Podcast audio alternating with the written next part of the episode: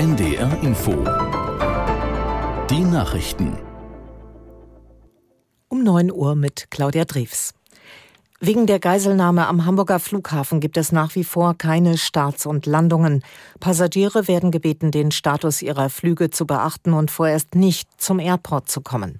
Aus der NDR Nachrichtenredaktion Konstanze Semidey. Der Geiselnehmer ist bewaffnet und hat seine 4-jährige Tochter in der Gewalt. Die Polizei steht im Kontakt zu dem Mann und verhandelt auf Türkisch mit ihm. Hunderte Einsatzkräfte stehen in Bereitschaft. Hintergrund der Tat soll ein Sorgerechtsstreit sein, teilte die Polizei mit. Die Frau des Geiselnehmers hatte den Beamten zuvor eine Kindesentziehung gemeldet.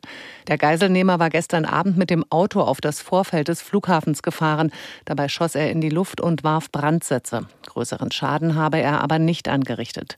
Unter einer Maschine der Turkish Airlines hielt er an. Das Flugzeug wurde sofort geräumt. Die israelische Armee hat die Zivilisten im Gazastreifen erneut zur Flucht in den Süden des Küstengebiets aufgerufen. Ein Sprecher teilte mit, die Streitkräfte würden den Verkehr in Richtung Süden heute auf einer ausgewiesenen Straße für 4 Stunden zulassen. Er rief die Menschen auf, die Gelegenheit zu ihrer eigenen Sicherheit zu nutzen.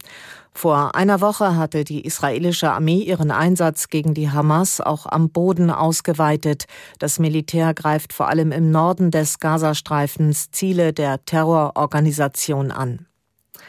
Am südlichen Frontabschnitt in der Ukraine ist es nach russischen Angaben zu neuen Gefechten gekommen. Das Verteidigungsministerium in Moskau teilte mit, russische Luftlandetruppen hätten in der Gegend um Robotyne ukrainische Verbände zurückgeschlagen. In diesem Gebiet hatte die Ukraine in den vergangenen Monaten Fortschritte erzielt. Der Vorstoß war zuletzt aber zum Erliegen gekommen. Auch die Gefechte um die Industriestadt Avdijewka gehen weiter. Russland vereitelte nach eigenen Angaben ukrainische Versuche, einen beschädigten Leopard-2-Panzer zu bergen. Eine unabhängige Bestätigung dafür gibt es nicht. Die Ukraine wehrt sich seit 20 Monaten mit westlicher Hilfe gegen eine russische Invasion. In Nepal ist die Zahl der Toten nach dem schweren Erdbeben auf mehr als 150 gestiegen. Viele Menschen werden noch vermisst. Aus Angst vor Nachbeben verbrachten tausende Bewohner des betroffenen Gebiets die Nacht im Freien. Die Rettungsarbeiten gingen bei Tagesanbruch weiter. Viele Orte können nur zu Fuß erreicht werden. Behörden zufolge sind auch Hubschrauber der Armee im Einsatz.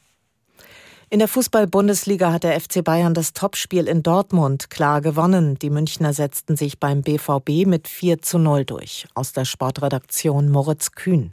Nach dem peinlichen Pokalaus in der zweiten Runde beim Drittligisten Saarbrücken schossen sich die Bayern den Frust von der Seele. Beim 4:0-Erfolg in Dortmund erzielte Harry Kane einen Dreierpack.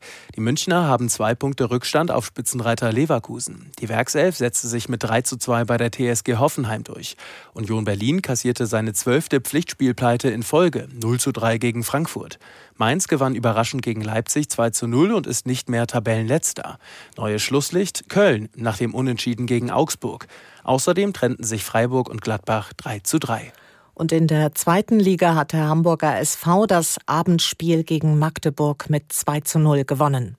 Das waren die Nachrichten. Das Wetter in Norddeutschland, heute Schauer mit kurzen Auflockerungen, Höchstwerte 9 Grad in Uslar bis 12 Grad am Dollart. Morgen Wechsel aus dichten Wolken und etwas Sonne, sonst wiederholt Schauer, Höchstwerte 10 bis 12 Grad. Die weiteren Aussichten am Dienstag unbeständig 9 bis 11 Grad und am Mittwoch neben Regen auch länger trocken und etwas Sonne bei 8 bis 12 Grad. Es ist 9:04 Uhr. NDR Info. Themen des Tages. Und zu denen gehört an diesem Sonntagmorgen die Geiselnahme am Hamburger Flughafen, aber auch der Krieg im Gazastreifen. Und wir schauen außerdem auf die Wahl eines neuen Oppositionsführers in der Türkei. Das sind einige unserer Themen des Tages, heute am Sonntag, den 5. November 2023. Unter Mikrofon begrüßt Sie Marius Zekri. Seit gestern Abend um kurz vor halb 9 ist der Hamburger